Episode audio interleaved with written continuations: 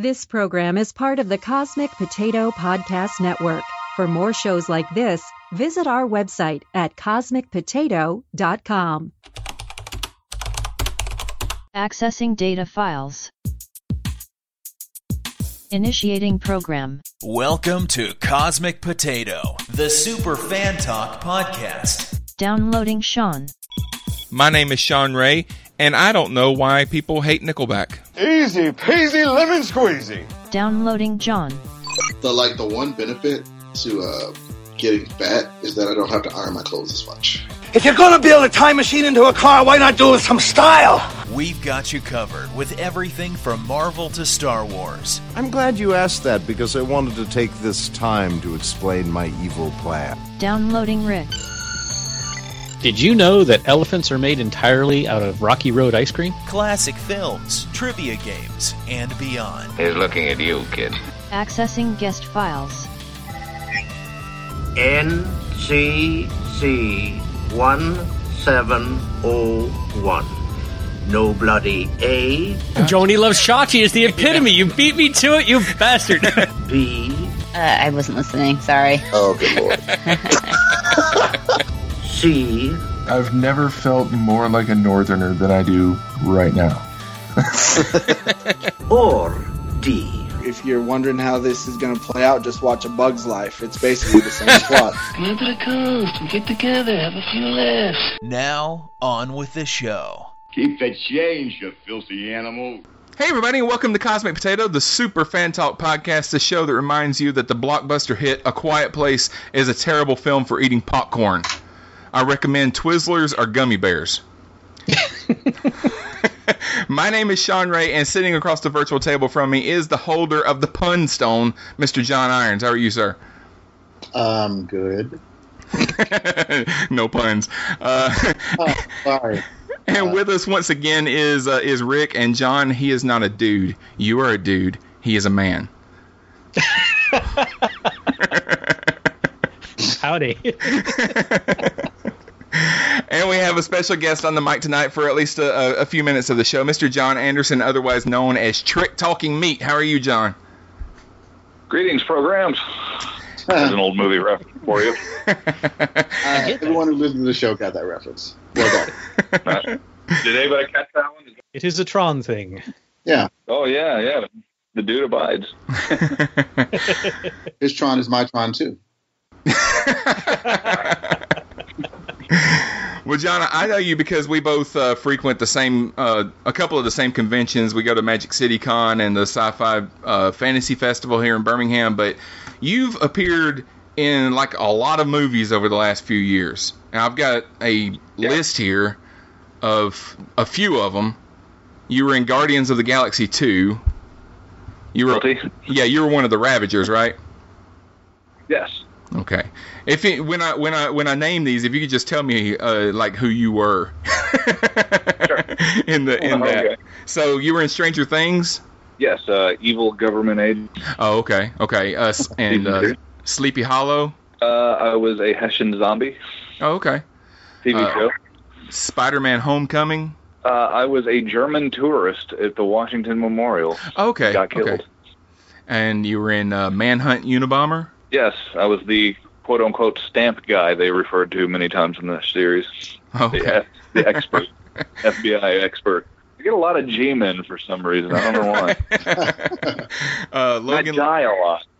Logan Lucky. Uh, yes, I was at the I was a uh, honky at the carnival, so to speak. honky at the carnival. I was also in a couple of the racetrack scenes. You know, I kind of kept popping up quite and, a few times. And see, I'm making a note of these because I've seen all of these movies, and now I'm going to have to go back and and it's like, where's Waldo? I'm going to play Where's John. yeah, well, that's what I call it on Facebook. I, I have a game. I usually give away like a Trick Talking Meat T-shirt or something. You know, see if you can. It's Where's Brother John? But you know, it's like Waldo, but for me. Uh, Pitch Perfect three. Uh, actually, I was just in the in the crowd at a couple of the shows for the Bellas. I don't know if I could tell you if I was in that one or not. I never watched it. Yeah, I have I have a 16 year old daughter, so I watched it. I, I've got a 16 year old daughter too. Trust me, I, she's probably combed that movie backwards and forwards. she doesn't care about any of this stuff. She's like, "You're lame." uh, you were in I Tonya. I was. I was a uh, at the boxing match Oh, okay, okay. And Jumanji. Uh, I was their school teacher at the end of the movie. Okay. Yeah. You remember that? Yeah. And uh, MacGyver. I'm I'm I'm guessing the new MacGyver. Yeah, right, right, right. I've actually been on a couple episodes of MacGyver. I was an MIT professor, and I was also a German train conductor at one point. And what's the deal, man? I'm just starting to realize it's like I'm a lot of Germans and G-men. That's Uh, starting to get typecasted. I think Yeah, as like guess- the blue-eyed blonde Aryan. and uh, Do you and, have the papers? No ticket. and you were in uh, you were in Black Panther, right? I was. I was uh, white guy number three. I say people. you know, it's kind of funny because you know I'd done Spider Man and I and I'd worked on Guardians of the Galaxy and I'd done some other stuff for Marvel and I called them and I said, hey, look, can I get on this Black Panther? It was one of my favorite books as a kid. And they said, uh, well, John, you know, we're not going to lie to you. It's uh, not a lot of white folks going to be in this movie. I said, that's cool. I understand. No worries, but uh, they ended up finding something at the little UN scene at the end of the movie. I was Yeah, the I was rep- gonna one of the I- reporters. Oh, okay, okay. Spoiler. I gotta, I gotta guess which scene you were in because it's really kind of the only one you could have been.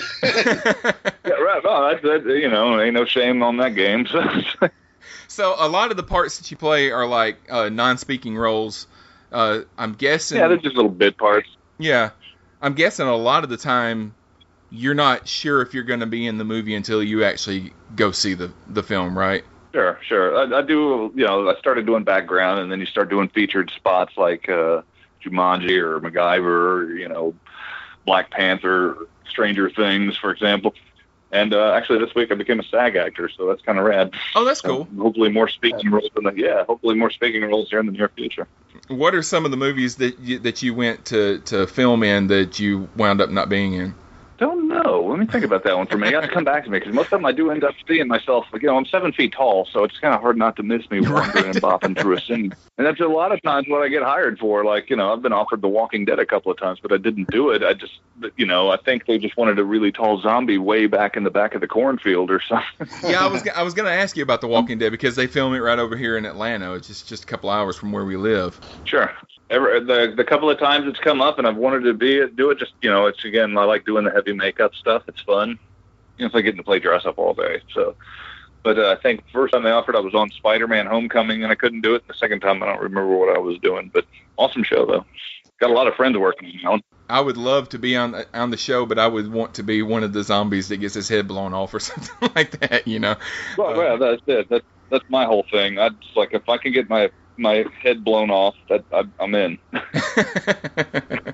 yeah, because I that mean, seems a lot of fun. they film a lot of those episodes in the middle of the summer, and where we live, it's very hot. I can imagine being in some of the some of the makeup and stuff that they've got. So, um, Yeah, like I said, I, I got many of friends that do it. They said it's it's not the not their funnest job, but uh, they still love doing it. So so what does it take? Okay, a guy from Birmingham to end up in a lot of these movies because you know we're not like right down the road from Hollywood. So I'm assuming it's Right. it's because a lot of them film in Atlanta. Is that right? uh, actually, uh, from what I understand, Atlanta has surpassed Los Angeles as the film capital of the world at this point. Yeah. So there's more TV and movies getting made there than anywhere else in the country, for that matter. We call it Y'allwood. yeah, y'all. I see that peach come up at the at the end of a lot of, uh, especially like a lot of Marvel movies. You see that peach come up at the end of the credits and stuff. Yeah, about 80% of the Marvel stuff is being filmed in Atlanta. Yeah. Uh, Civil War was there, Infinity War, Spider-Man: Homecoming, Black Panther. Uh, I think Age of Ultron was over there. Guardians Two. Uh, yeah, so most of it's going to be happening over there. Yeah, because it's kind of easy. awesome. It's kind of easy for them to substitute downtown Atlanta for streets of New York. They just have to go in and digitally add a few buildings or something like that. So I, they get tax breaks and all that kind of stuff. Yeah, yeah, that's really the, the the determining driving force of Atlanta's film, or Georgia's film industry, is they get such incredible deals from the the, the state for for filming. I think they're not uh, they're not going to go anywhere Have you got anything anytime com- soon. Anyway, yeah, yeah. Have you got anything coming up that you're supposed to be filming in soon? Uh, I'm actually got a couple of movies that I was popping up in here the, this summer, but I can't really go into liberty about them at the moment. Oh, okay, okay. Pesky NDAs. Yeah. Usually, like when uh, people uh, anytime somebody, anytime something comes out that I was in, it, it's kind of cute. You know, it's, again on Facebook the day it comes out on theater or I see it on TV, I can talk about it all day long. But, But beforehand, it's kind of off limits. Yeah, I understand that. right. But it's got to be like a surreal feeling to be a fanboy that goes to like conventions and stuff, and now you're actually seeing yourself on the screen in these MCU films and things. I really think the best part about it, honestly, is like, like all the old family members or ex girlfriends that said comic books would never get you anywhere in life. yeah. Surprise, yeah. Especially now because a lot of those girls have children, and it's like, ha ha ha, your kids are fans. You know, but uh, no, it's it's really awesome. I've been reading comic books since I was like four years old, and, and getting to do even like I said, if you're even just a background guy on some of these movies, it's like yeah, I guess I was in Yeah. you know Black Panther or you know whatever the movie is. It's awesome. like some people like you know collect comic books. I collect spots in the in the comic book movies. I guess.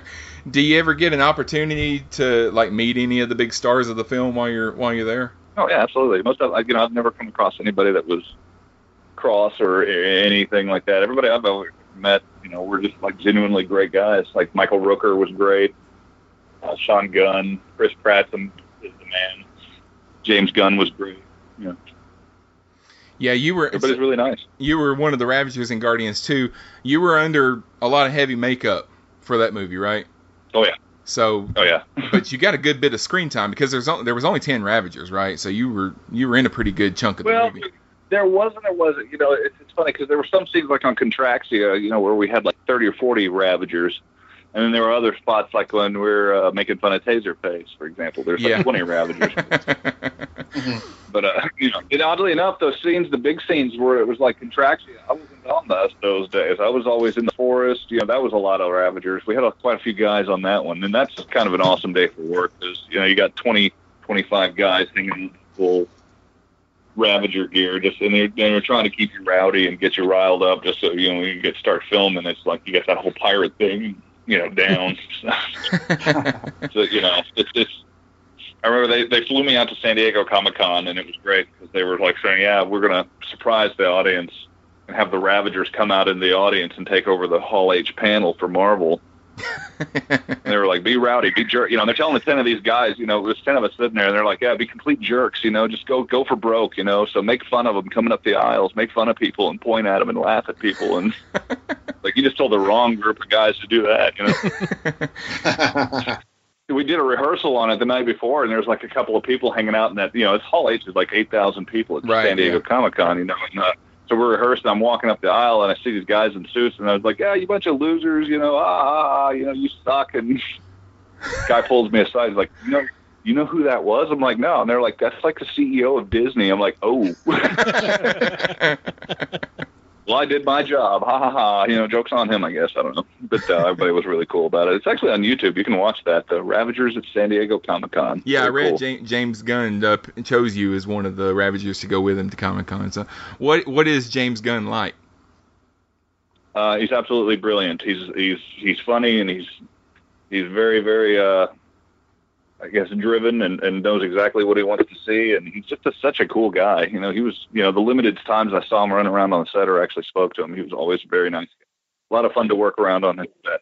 John, Ricky, you, you guys have have any questions for him? Feel free.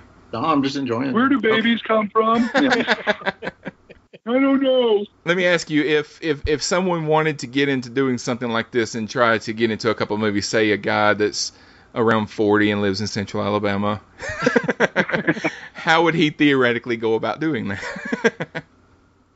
You know, it's it's funny. Everybody asks, "How did you get started in movies?" Because I've only been doing it for about three years, you know, and and I literally was up at like two o'clock in the morning. Guardians of the Galaxy two was the first thing I ever did, so I kind of hit the top of the mountain right out of the gate, you know, and and uh, I think that I saw a cookie pop up on Facebook of all things one night at like two in the morning. So I clicked on it. I don't know why. It just said it literally said something like, "We need really tall, skinny, ugly, ugly guys with crooked teeth." And I'm like, "I'm a tall, skinny, ugly guy with crooked teeth." So I clicked on it. I filled all the stuff out, and I thought, "Well, okay, that's great." And I forgot about it. And about a month went by, and I got a phone call from the casting agency. And she said, "Hey, you know, we're gonna do this open casting call down in Atlanta. Why don't you come down? We need guys that are like six four or taller." And I was like, "Well, I'm six eight. And she was like, "Oh my God, yeah, definitely come down." and uh, I'd done a bunch of cosplay stuff as the Joker, so I didn't know what the movie was. You know, I just decided, oh, hell, I'll give it a shot, and went down to Atlanta, and 4,700 people turned up for this audition. I was like, oh god, you know, there's no way I'm going to get this job, and I did the interview, and they said, are you okay with heavy makeup or prosthetics? And I sent them a photo of me as the Joker, and she said, oh, okay, well, that's yeah, obviously you're fine for makeup. You don't have a problem with that. And like two auditions later. uh they called up and said, "Congrats, you're going to be in James Gunn's Guardians of the Galaxy 2." I was like, "Oh my god!" As a comic book fan, you're just like, and then you can't tell anybody, so that sucks even worse. Right. you know, for like a year, I was I, I filmed that thing, and I guess it was like 2016 we were filming that, and then I guess you know, for so you have to sit on it for a year, and like everybody I know, like there's a thousand people on Facebook sending me the trailers, like, "Hey man, have you seen the trailer for Guardians of Galaxy 2 yet? It's awesome." I'm like, "Yeah, I know." Fantastic. But yeah, you can't tell anybody. I mean, it's, it's literally you would have an easier time getting secrets from the Pentagon than to, to get secrets from the set of one of those big budget movies. They do not mess around. Have you gotten to the point? Do you still have to go and like go through the whole audition process, or you just have them calling you now and saying, "Hey, come be in this movie"? Sometimes it's both. Sometimes you know, it's like if you go do it enough, you know, you get on people's radar, and they're like, "Hey, you know, we need a really tall, skinny dude." Oh yeah, we got a guy, and he does makeup anyway. He's great. Have you ever met Doug Jones? Uh, I have not, but I'd love to. uh, him and Stephen Merchant would be another one that I'd like to meet. Tall people. I had actually auditioned for Wolverine as a stand-in, and I, I went down to New Orleans where they were filming Logan, and I saw James Mangold, the director, and I walked into the office, and, and everybody in the office thought I was Stephen Merchant. they were like actually walking up to me and saying, "Oh, Stephen Merchant is so glad to have you on the production." I'm like, "I'm not Stephen Merchant. I'm just the guy standing in for him." And they were like, "Oh my God, you were just." You I didn't get on my phone. I had no idea who he was. he actually played he played Caliban in the movie, but apparently, like you know, because they were like, "Oh, well, if you do heavy makeup, you know, you'd be perfect. We can use you as a photo double too." I'm like, "Right on," but you know, things happened and it just didn't work out, so I didn't do it. But you know, everybody in that place was like, "Oh my god!" Like even the director was like, "Oh my god, you look just like him. You're hired." I was like, "That's it. That's the whole." audi-" You know, he's like, "Yeah, you're done. We're good. You're hired." like that was the easiest money I could have made, but again, things happened and it kind of fell through at the last minute. I couldn't live in New Orleans for like three or four months, and Yeah. you know, sometimes you got to let it go. But then again, I ended up like literally the next week they called me on Guardians. They're like, "Hey, we haven't seen your face. You want to play another alien?" I was like, "Sure." So I went back and did a second guy in Guardians Two. It was great.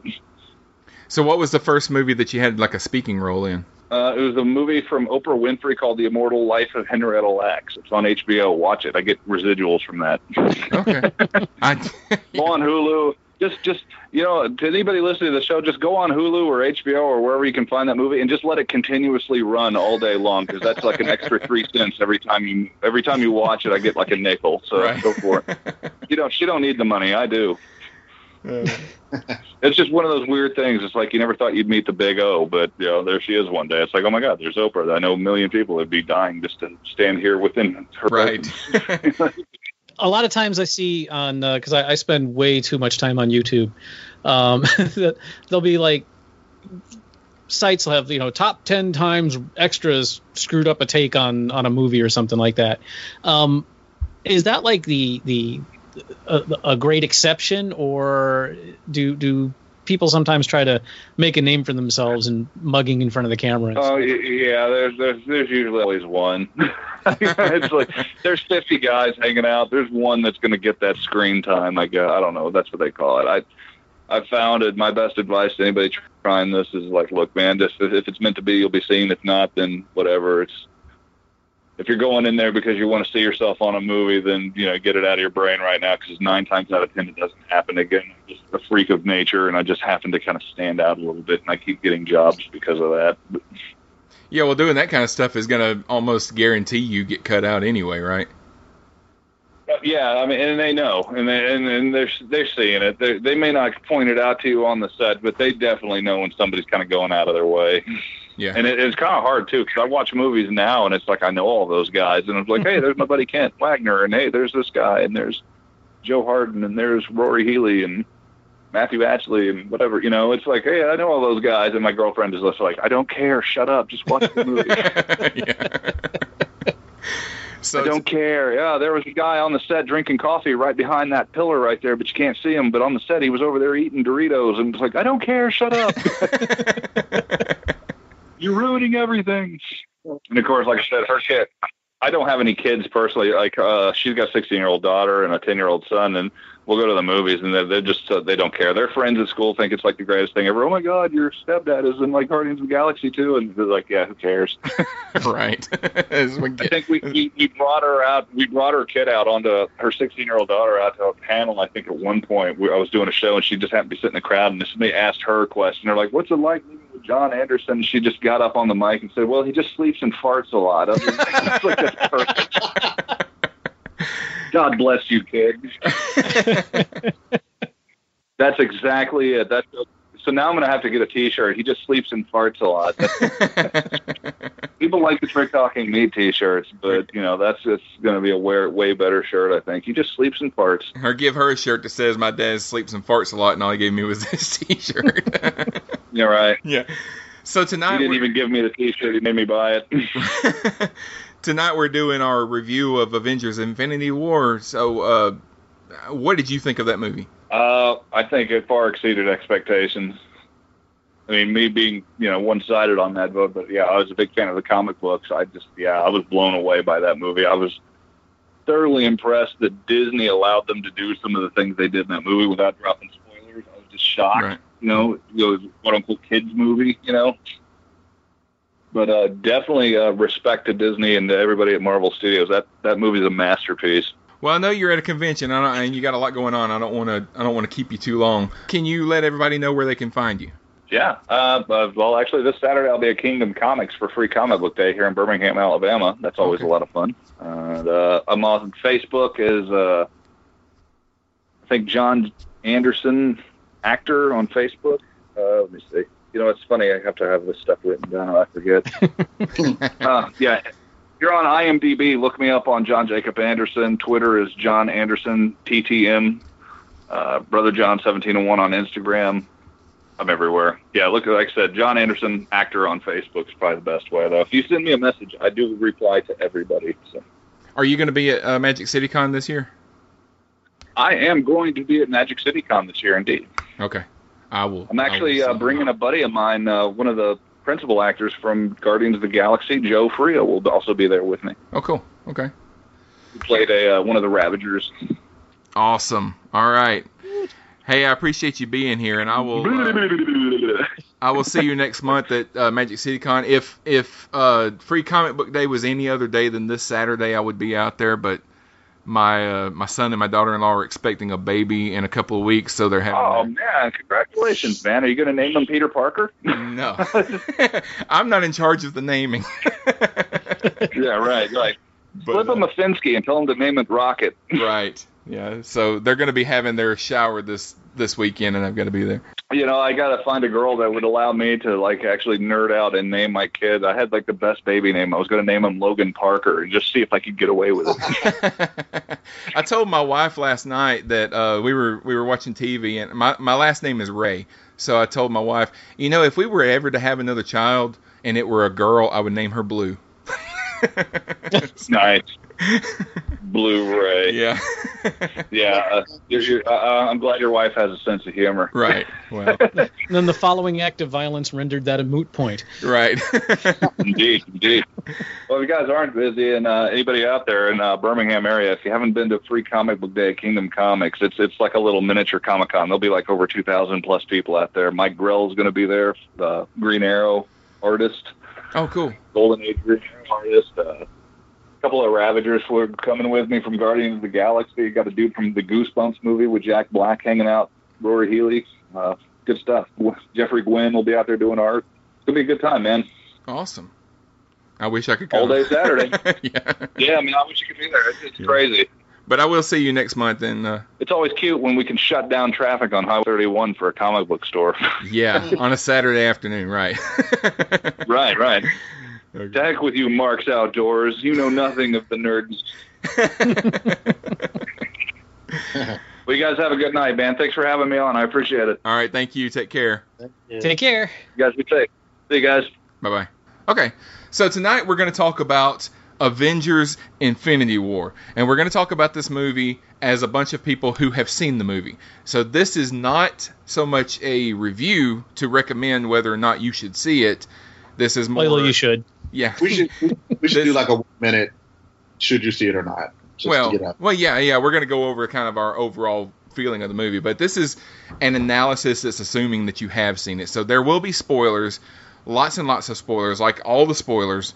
So if if you haven't seen the movie and you plan to and you care anything about spoilers, then you need to turn off the podcast now. I hate to tell people to turn it off, but I don't want to ruin the movie for you. Uh, and and just come back come back for the next show. So And now a dramatic reading of the script Yeah. by the three of us. and my wife is happy that we're doing this show, so I stopped trying to talk to her about the movies. so okay, so first things first, uh, just so we know where everybody is, what did you guys think of the movie overall? What kind of a score out of five would you give it? And I'll I'll start with Rick. I cannot score it yet. um, I, I, it's it's a really good movie, but so much hangs on what they do next, as far as how I feel this movie is. As far as I, I don't know if I'm making any sense or not. I think I, I, re- I reject that. That's, no, I mean, like you know how you feel about it now. I understand that you accept that. that Okay. Change, but how do you feel about it now? all right. Assuming that, oh, Jesus. Um, Nothing, nothing. Just going on what you saw. all right. From what? For, okay. From what I saw, uh, four and a half. Let me ask you this, because this is something that I've I've I actually don't have an answer for it myself, but I've been thinking about it. If this if this was it, if that if this movie was the movie, and like Avengers four came out next year, and it was just another adventure with, you know, yada yada yada. Picking up from here, but What, not. how would you feel I- about this movie at that point? then I would give this movie a six. If they had the stones to do that, I would be so damned impressed. Yeah. yeah, that's kind of where I'm going. I mean, I, I don't think they'll do that, but it would No. That that would uh, that would be different. that would make this standalone because I mean, we are talking about spoilers, but you know, if this was a movie about failure and just that was just it, you know, fail. Yeah. Then uh, that would be an interesting way to go. Something that we've never seen before. So John, what what do you rate it? Um, out of five, I, I almost feel like I have to grade it like two different ways. Oh Uh, sure, oh sure. Now equivocate. Oh, no, but hey, look, you wanted to give it no grade. I'm giving it two. I was saying I went above and beyond. Um, just on its own. Yeah, okay, let me do it that way. I'm just on its own, I would give it four stars. I would give it four stars, which is about where I expect um, the better Marvel movies to be. I mean, again, it, the meter for a Martyr like Marvel film really doesn't dip below two and a half, three. Mhm. Um, yeah. uh, so yeah, and I don't know that any of them get a five out of five. Um, the- most of them are right in the sweet spot, three and a half, up to four and a half. I would give this one a, a four. I've heard other reviews, and just really like most people, I guess, are are aware that okay, well, another one's coming out next year, blah blah blah. Um, I didn't know that. The, again, I basically I checked out in like last September. So last I heard, there were, it was going to be a part one and a part two, and now it's just one thing. Well, okay. I haven't watched any trailers since last year. I haven't been following who's going on with what, what's in production. I haven't looked at any behind the scenes stuff. I came in uh, to view this film as fresh and naive as, as possible. Um, so I did not know um, about part four. I mean, I assumed that there would be another one just because, like, I mean, it's a franchise and they and they they're all connected. yeah. Um, but I did not expect. Yeah, like last I saw, it was Infinity War Part One, and now it's just Infinity War. Like, okay, well, I guess that's how the war is. Yeah. Well, my, my wife and I did the same thing. When it ended, I turned to her and went, was this part one? Because I I thought I had heard that they were going to do two movies and then they weren't. Yeah, I, I the, the Russo brothers did. Yeah, it, it was kind of misleading. They did come out and say that this is just going to be a standalone film, but then you watch the film and obviously it can't be a standalone film. maybe they'll just call the next one um, Thanos. The Hands of Fate. No, All right, I actually put a lot of thought into my rating because uh, the more time that passed after I saw the movie, I started to get a little bit more critical of different aspects of it. So, and I'm going to talk about some of that stuff tonight. But uh, I read that review. Did you guys read that review from the New Yorker of that douchebag that was talking about how this was the he was at the funeral of cinema or something when he was watching this movie? You know, it's just it's just ar- arrogant, you know, arrogant butthole that was uh, acting like he was so much better than everybody else. But you know, it's a New Yorker, so there you go.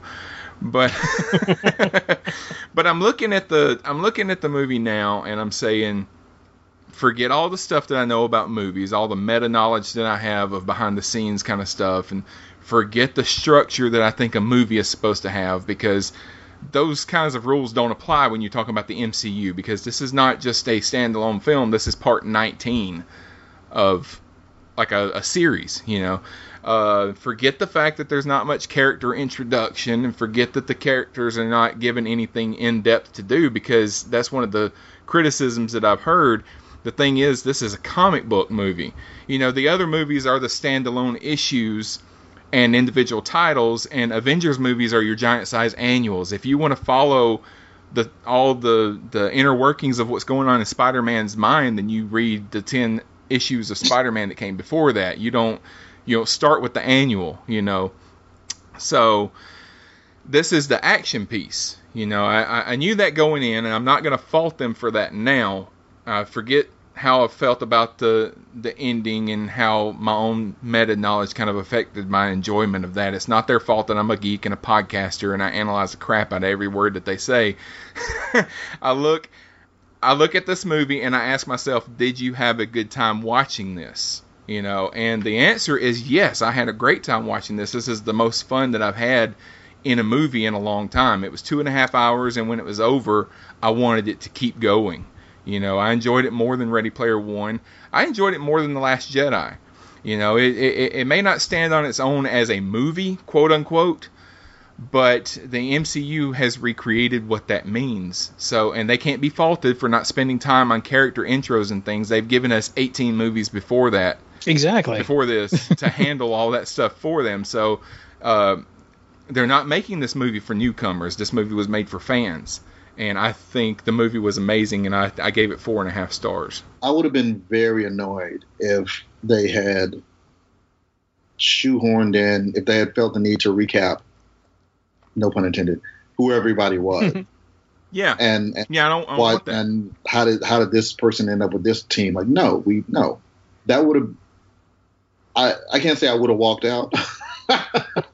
but I'd have been Well, I didn't think that they would do that because they didn't. When we got Spider-Man: Homecoming, they didn't give us Spider-Man's uh, origin all over again because we've already had that a couple of times, you know.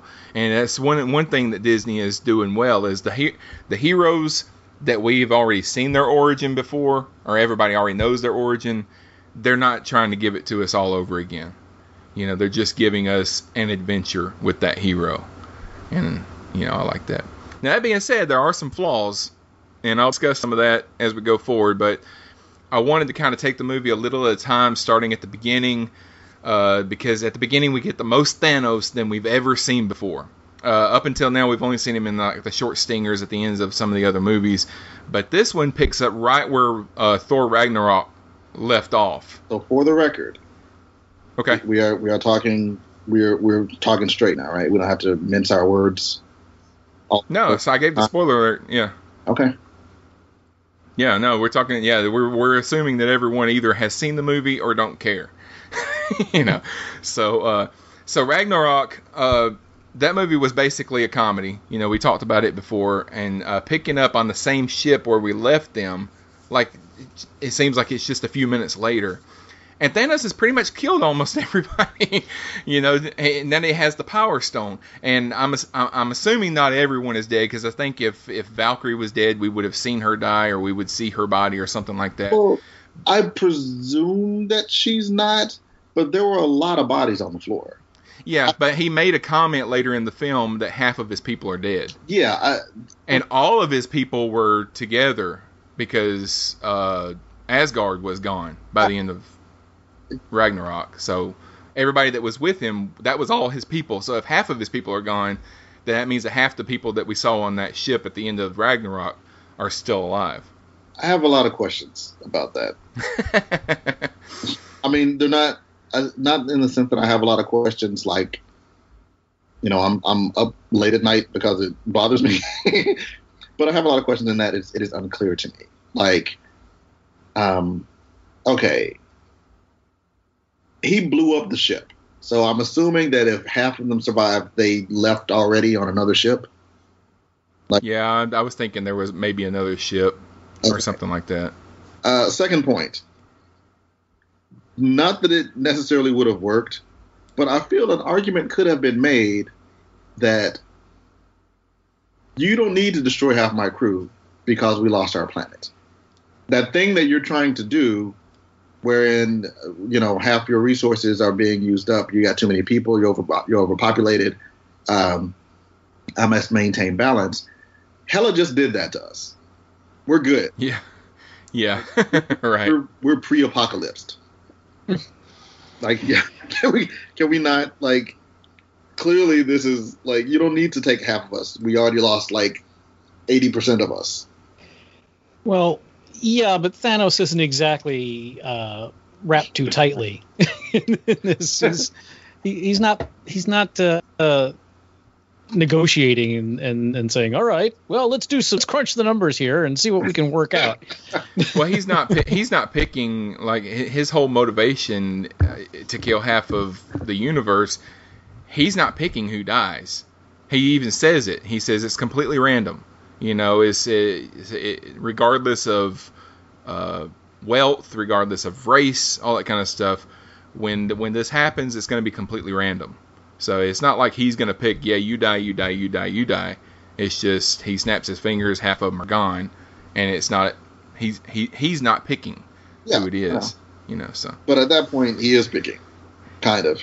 Yeah, yeah, yeah. Well, up until then, because he's been he's been doing it all by hand. He's been going planet to planet, doing it you know, the old fashioned way, you know, he has been having to pick. So, okay, so we were told that there were going to be deaths in this film, and we get two of them in this scene. Now, let, let me but, ask before we go any further have you guys seen this more than once? I've only seen it once. I've seen it twice. Okay. I was hoping to try to get to see it again today, but uh, it just didn't work out. So, all right, just just yeah. want to make because like there was so much that happened in that movie. a lot of oh, it's oh, yeah, just yeah, a blur to me right now. I think I would have to watch it four or five times to. but uh, but yeah, the first before uh, so so Hulk takes on Thanos and he gets it handed to him on a platter. I mean, the Thanos doesn't even really break a sweat; just beats the mess out of him, and so much so that Hulk is scared to come out for the rest of the movie. you know, we just yeah. get we just get Bruce trying trying to get him to come out, and he just comes out and says no, and goes back. You know, um, so him him is it Heimdall or Himdall? Heimdall. Heimdall. Okay, Heimdall. so he gets killed, and uh, and Thor swears that Thanos will die for it. Uh, he uses the last of his magic to send Hulk back to Earth. I'm not sure why he decided Hulk was the one that needed to go back to Earth. Why he didn't send Thor, but um, but then uh, after that was point, Thor already? Uh, I think Thor was already. Uh, I, I, think basically, I think Hulk was kind of just in the. He it, he was in he, the line of fire. Yeah, yeah. He couldn't really aim very much, and Hulk was there. Well, I assume he was picking the one that he thought had the best chance. So, and he sent Hulk. And I thought that he probably should have sent Thor or both. Except I don't know. Thor has to witness what's about to happen. right. Yeah. Yeah. That's true. It's a story because plot. Yeah. but um, but yeah. Then, I, uh, now that you mention it, I remember being a little puzzled that only Hulk went. But then again, he did just watch Hulk uh, nearly put Thanos down. Um, for a second. for a second, yeah. yeah, I don't think it was that. Uh, I don't think he picked the best person. I think he could barely move. You know, he like he could barely move, and I think he picked the person that he could aim at with his limited mobility. Yeah. Yeah. Well, then Loki acts like he's gonna, um, like he's gonna reason with him or whatever, and he's got a knife behind his back, and he tries to, which I don't know what Loki thought he was gonna do with that knife after he just saw what he did to the Hulk. not when planned. the Hulk took Loki out in the, in the first Avengers with one punch, you know. but and you know, grab him by the foot and go back and forth with him and, stu- and all that kind of stuff. But um, Well, maybe it was So a magic he- knife, too. Yeah he tries he tries to kill thanos and thanos thanos kills loki and he even says no resurrections you know basically saying that th- this is for real these deaths are going to matter and uh, thanos gets the space stone space stone excuse me from the tesseract so now he's got uh, two stones in his in his gauntlet but but yeah i kind of expected going in that loki might be one of the ones to go because he's not an avenger you know, he's he's been a villain uh, most of the time. He, you know, he, him and his brother kind of have this this weird relationship where sometimes he's a villain and sometimes he's not. You know, but uh, but yeah, I had a feeling that Loki might be one of them, and they dispatched him pretty quickly. And made it obvious. I mean, if you you saw his face, he was dead. you know. So I wanted to name off. There are six stones, and I wanted to name them off here. Um, just you know, so we've got this list out there. You got the Space Stone, which is in the Tesseract, and we've been seeing that one since the first Captain America movie, uh, because Red Skull was using it to power weapons and stuff.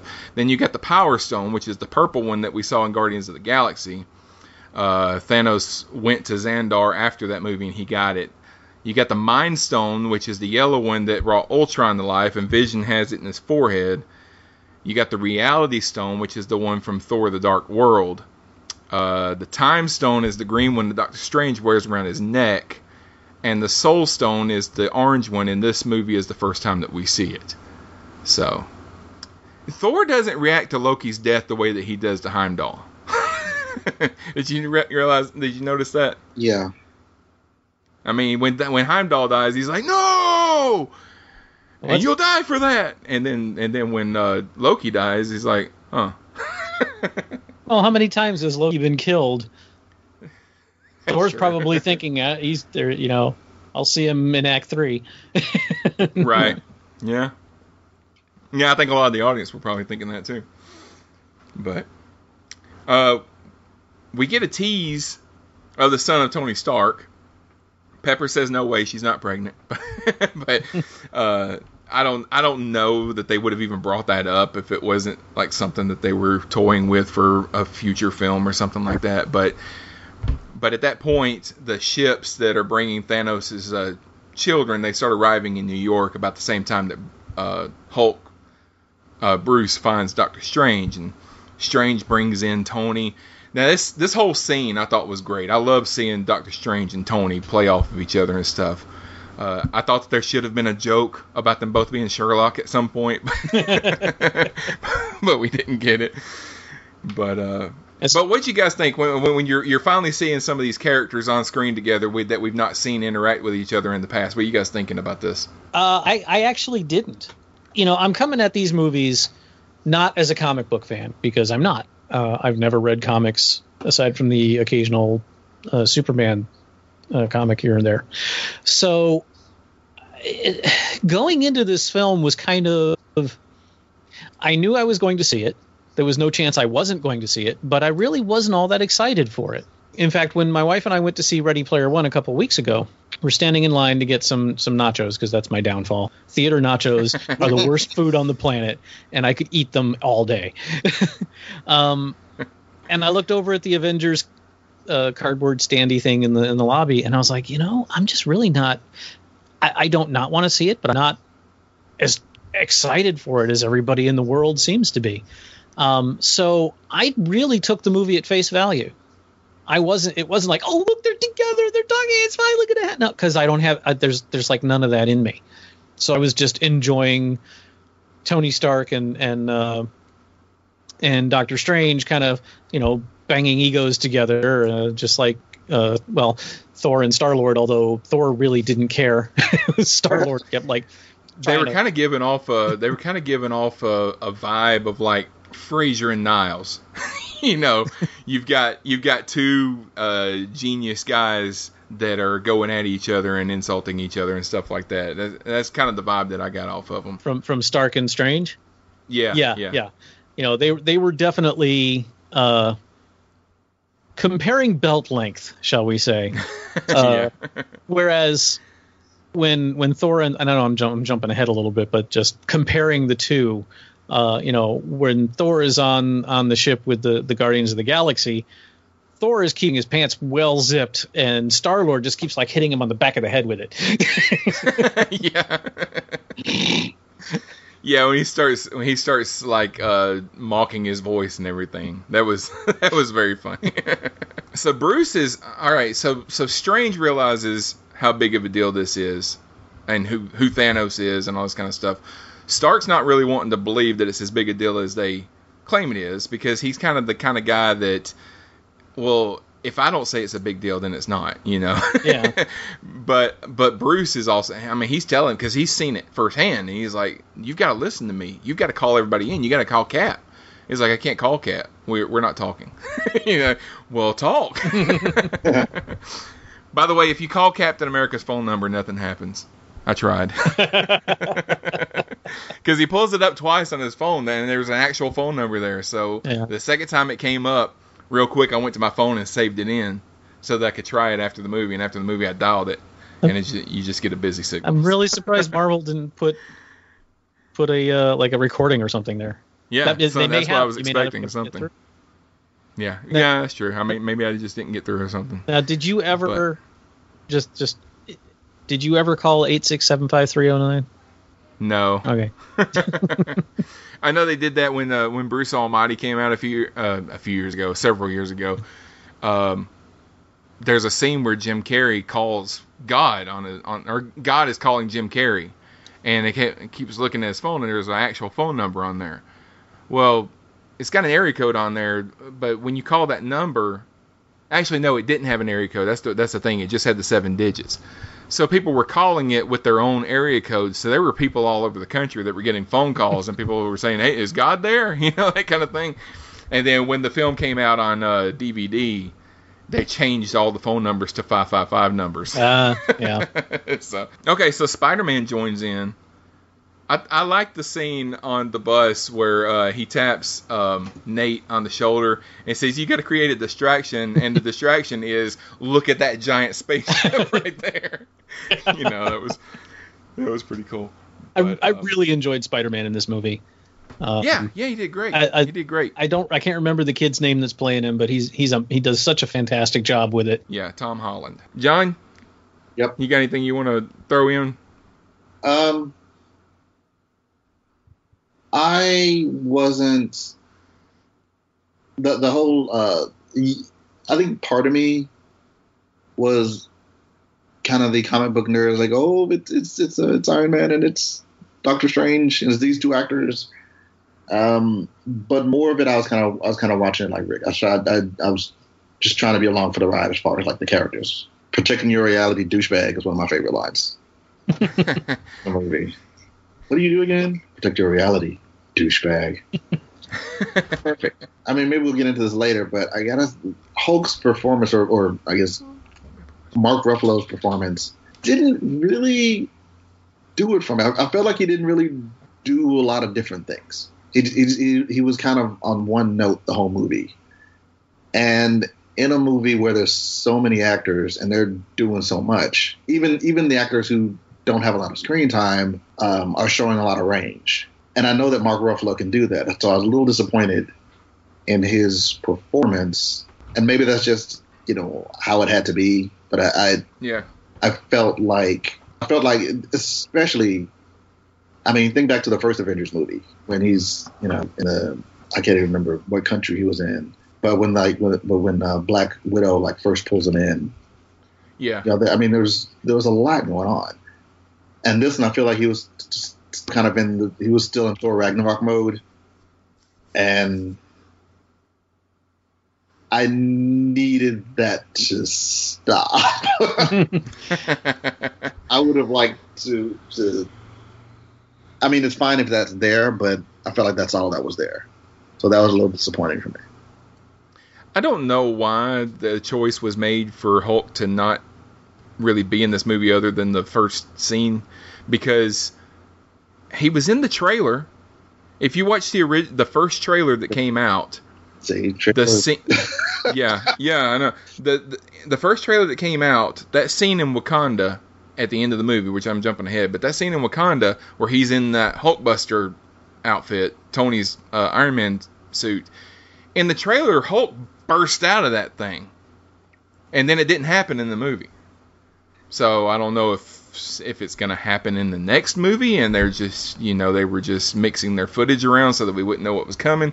But I wouldn't imagine that they would have another battle in Wakanda No, I, in the second movie. here's here's what I think. I think that these movies they really are like comic books, and sometimes there's shit on the cover that doesn't happen inside Just because it makes it cool. And so the equivalent would be, um, you know, or they or you know they changed their mind and the trailer's already out and, and Well, they made a toy. They made a they made a uh, a Funko Pop figure of Hulk bursting out of the Hulk burst And- the Hulk Buster outfit. and then they changed their mind. Do I, Yeah. do I have to give you my whole canon is bullshit speech again? That But I will. that toy that toy may be worth some money one day. I need to pick that up. Well, if you also uh, look at the picture, Bucky's got the wrong arm on too. Yeah. well, um, I you know I wasn't right really big in the comics when I was a kid, and and the ones that I did read were usually Batman and and Superman, stuff like that. But I'm a fan of this universe, you know, because I've been watching these movies since 2008 when the first Iron Man movie came out. So it's just the whole I, you, I guess you can call it a gimmick, but the, just the gimmick of you've got all these movies and now we're gonna bring characters from all these different movies in. They're all gonna be in the same movie. You know, I, I thought that I thought it was cool in Avengers, and then you know Age of Ultron came out. It was kind of more the same of Avengers, but you know they've been doing it more and more. Uh, we're gonna throw Iron Man in a Spider-Man movie and and stuff like that. This one was you know the coup de grace, I guess. Yeah. Yeah. But uh, but yeah, when I saw uh, uh, Strange and Stark together, I thought that Cumberbatch and and uh, Downey were were doing a great job going off of each other like that. Uh, and then when we got the fight in the next scene, I thought that really uh, set a bar. You know, this movie's going to be action scene after action scene after action scene, and it really was. You know, it was nonstop all the way to the end. I had to I had to uh, guess when it was okay for me to go refill my drink.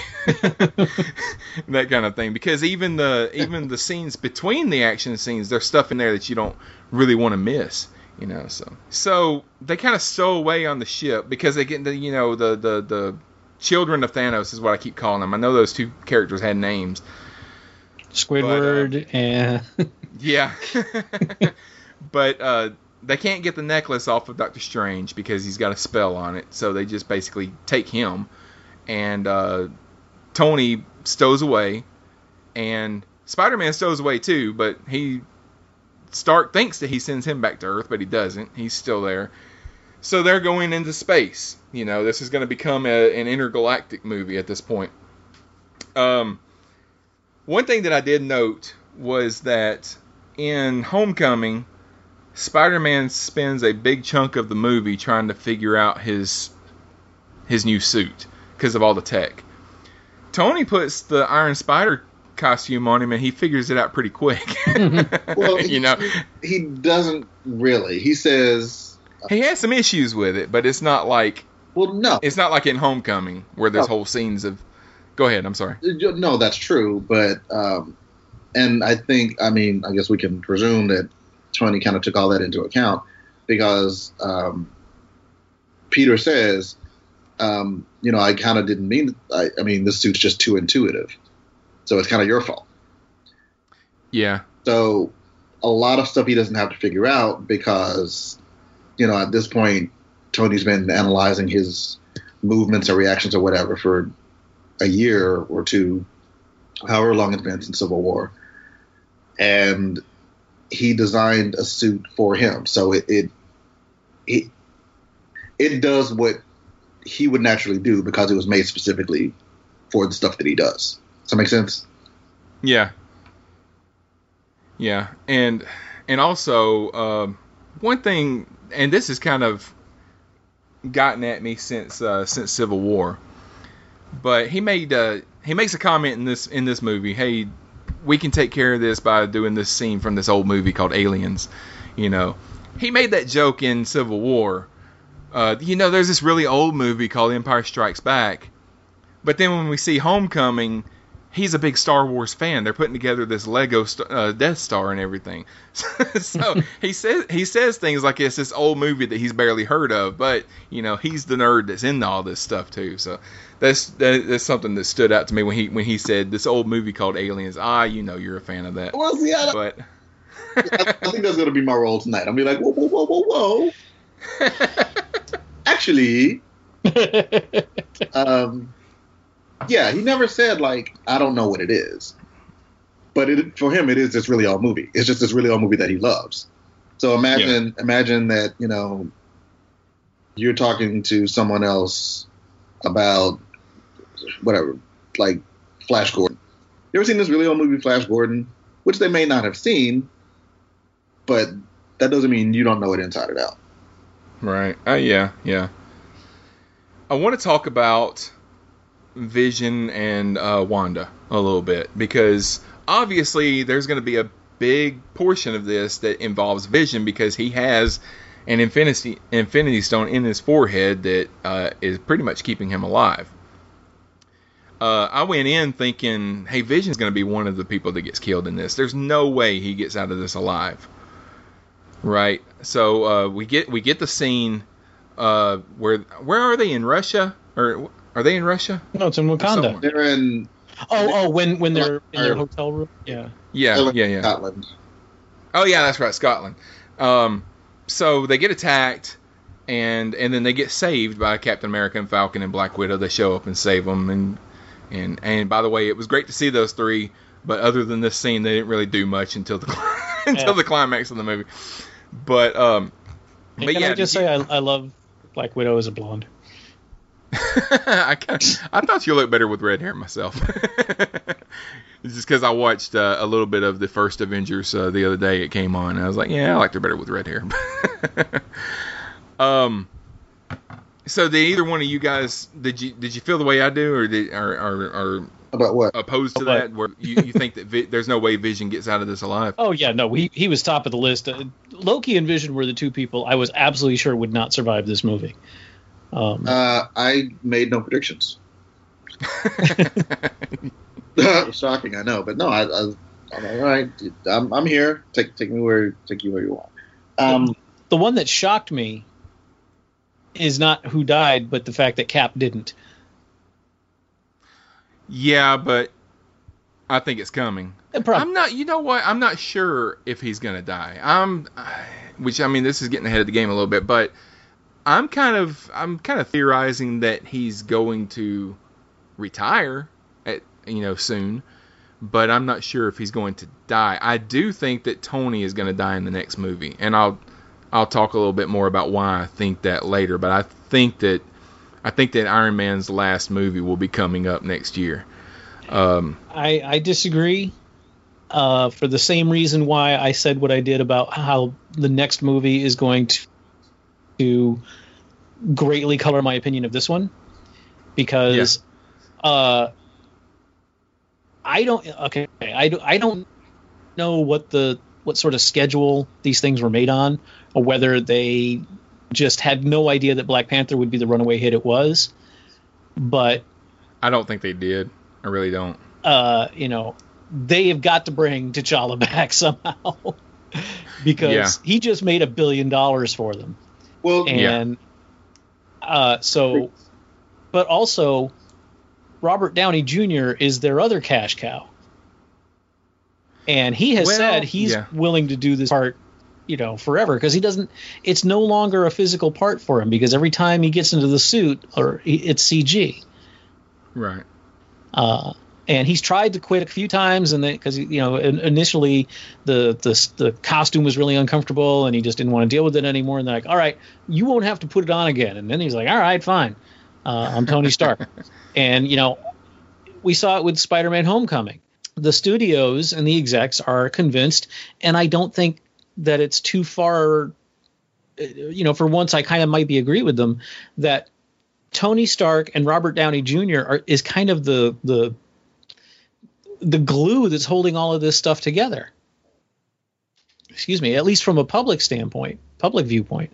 So I really think that it would be a marketing disaster for them to kill Tony Stark.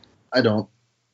I think that I mean that I, this is my theory. Okay, as far as the story goes, that my theory is that everyone that died after Thanos snapped his fingers is going to come back. Yeah, I agree. I'm, Um, I feel the same. because I mean, and and I'll I'll I'll explain why I think that in a little while. But as far as Tony goes, if looking at it from a money standpoint, this these two movies, th- this movie and the next one, if you put them together, they cost a billion dollars to make. The, each one of these movies had a budget of like five hundred thousand dollars each. Um, ex- excuse me. Five hundred million. Yeah, it, 500 million each. Um, Tony, not Tony, but Robert Downey Jr. in his contract, he gets 20% of that money. So he got 200 million dollars. He got he got the budget of a movie as his pay. And yeah, they make they make a lot of money off these movies, but I don't know how long they can sustain that, you know, to to keep paying him the budget of a film every single time that they that they uh, that they want to have him in a few scenes. I think that in Homecoming, um, they skipped the whole storyline of Uncle Ben and his death being a motivation for Spider-Man, and I personally think that they may have skipped that that part because they're going to kill Tony in the next movie, and they're going to use that in Spider-Man: Homecoming 2 as a motivation, and they don't want to cover the same ground twice. If that makes any sense, uh, it's just a you know that's just a theory that I have, but we'll see. I mean, nobody knows. but uh, John, were you gonna say something? Yeah, I don't know what it was. Sorry. I think it. I think it started with Rick is full of shit, and here's why. Well, oh, I was gonna say, as Luke Skywalker once said, everything about that statement is wrong. It was something before we started talking about uh, Robert Downey Jr., but I I don't remember what that was. But I'll, I'll I do remember the you, you're like basically the Marvel Universe will fall apart if Iron Man's not there, and I don't think it will. I, I mean, at this point, it's you know he might have you know he might have pushed the car to get it started, but at this point, it's it's you know chugging along just fine, and he has been all over for a while. Um, I'm not looking for him to go. I- I'm not, you know, anti Stark or anti Iron Man. oh no no no no no. But- yeah. If, I mean, especially if he goes out, you know, during this epic galactic battle. I when he got stabbed on the on um, Titan, I, I thought that was it. I thought that was Yeah, I did too. I was like, what? No. um, so I I think there's enough MCU that if you pull the the the Tony Stark Jenga piece, it'll still stand on its own. Um, and as far as T'Challa, I don't want him to go either. But you know, Black Panther Black Panther is a mantle, not just a person. And Mhm. you don't know Yeah. that his, his sister didn't survive. His sister, I know in the comics, his sister actually does become Black Panther for a while. Hmm. Um, so if she's alive, I expect her to be Black Panther um, next time we see her. yeah, at least uh, at least temporarily. If she's alive. yeah, if. We'll return after these messages. Hey, you listener. Do I have everybody's attention now? Do you like professional wrestling? What? If so, you'll love Reviewomania, where Rob and Zach break down every WrestleMania. You'll hear about great epic matches by the likes of Hulk Hogan. And what you gonna do when Hulkamania and the largest arms in the world run wild on you? Macho Man Randy Savage. Oh yeah! Ric Flair. Jet stealing, woo, wheeling dealing, limousine riding, jet flying, son of a gun! Bret Hart. The best there is, the best there was, and the best there ever will be! Shawn Michaels. Bret Hart, you are a zero, my hero. John Cena. The champ is here! Brock Lesnar. Suplex City, bitch. And so many more that I don't have time to even name. Check out Reviewomania right here on CosmicPotato.com or on iTunes, Stitcher, SoundCloud, Spreaker. It's a happening right here on CosmicPotato.com. Arriba! Hey everybody, I'm Troy. And I'm AJ. And we are the hosts of the World War G podcast, along with Colton, but he's not here right now. Yeah, so pay no attention. Uh, and we're a podcast about everything geek. We talk about uh, movies, television, video games, comic books. Uh, we got movie commentaries, the occasional taste tests, like these lovely pina colada Oreos. Just don't try the Coke ones. No. Dang, what do we say after that? Dang it. Um, so. Oh, okay. I, I remember. I remember. Yeah, yeah, yeah. And you can find us right here at cosmicpotato.com or at worldwarg.podbean.com or wherever else you get your podcasting fix. And as always, stay geeky, my friends.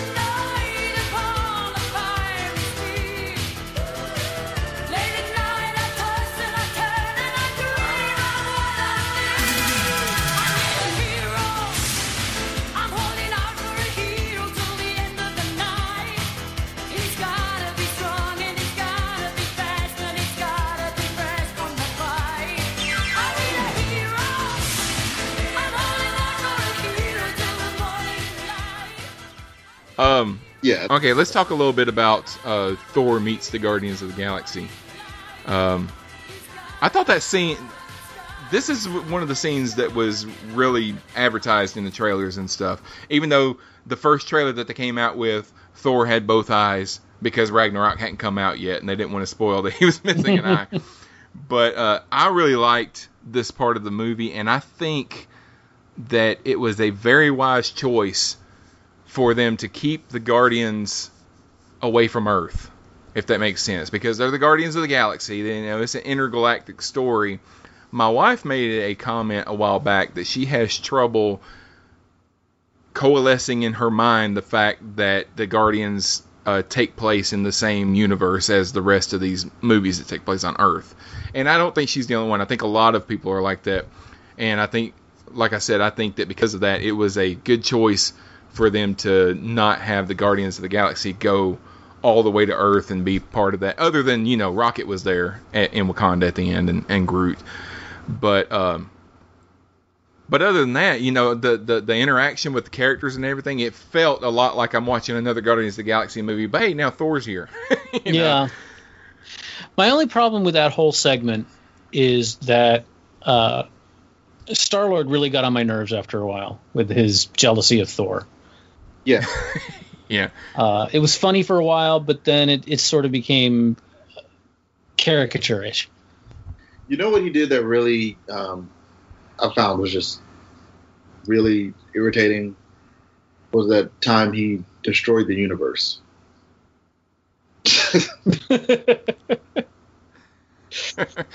Are you talking about when he started wailing on Thanos? Yes. Okay. All right. I have. I thought the same thing. I thought the same Yeah. thing when I saw the movie because, um, But it's not out of character. We just have. yeah, he start he starts beating on Thanos while Tony and Spider Man are trying to get the glove off of him, and they they basically get the glove off, and the glove is at the end of his fingers, and uh, and then he wakes up because, um, Mantis Nebula Nebula tells uh, uh, uh, Star Lord, "Hey, Thanos killed uh, Gamora," which we'll, we'll talk about that in a second. But number one, Nebula could have held that information for another two minutes. you know. Uh, number two, Tony did the same thing in Civil War when he found out Bucky killed his parents. Yes. It's it's a it's a human thing. I mean, what what human being would not just start beating on somebody if they found out that they had just killed somebody that they loved? He didn't have it in his head that he was that he was uh, going to destroy the universe, but that the fact that he has human emotions that's one thing I like about these movies is they're superheroes, but they're also people, and they show that in these movies. You know, they, they they're people that have flaws. You know, they haven't really dug into Tony's um, alcohol, alcoholism, and drug abuse and stuff like they did in the comics. But you know, in the comics, that's there. You know, he has vices and all that kind of stuff. So that's one thing that I do like, uh, I, and I like that about this movie that he had a human reaction yeah, it caused some problems, but it was but it was a very human reaction, and it's not one that I can say that I wouldn't have had. Yeah, I'm not. I'm not saying that it wasn't. Obviously, that it didn't move the plot along, and that it then that it was inconsistent. Because maybe anybody else, it would have been more out of character. There's like I could think of maybe two or three characters where I could see them doing that, um, because they're that, you know, whatever. And but he and he's one of them. I mean, it yes, it made it made sense. And you also got to kind of cut him the um, you know the whole Schrodinger's cat slack because Doctor Strange foresaw all possibilities, so he knew that was probably going to happen. Yeah, yeah, everything. uh, Once once he said that, I've I've looked at fourteen million six hundred five outcomes, and we only win in one of them. Well, after he said that, at that point, I said, well, everything that happens after this is a means to an end. See, I didn't even But, think uh, that actually.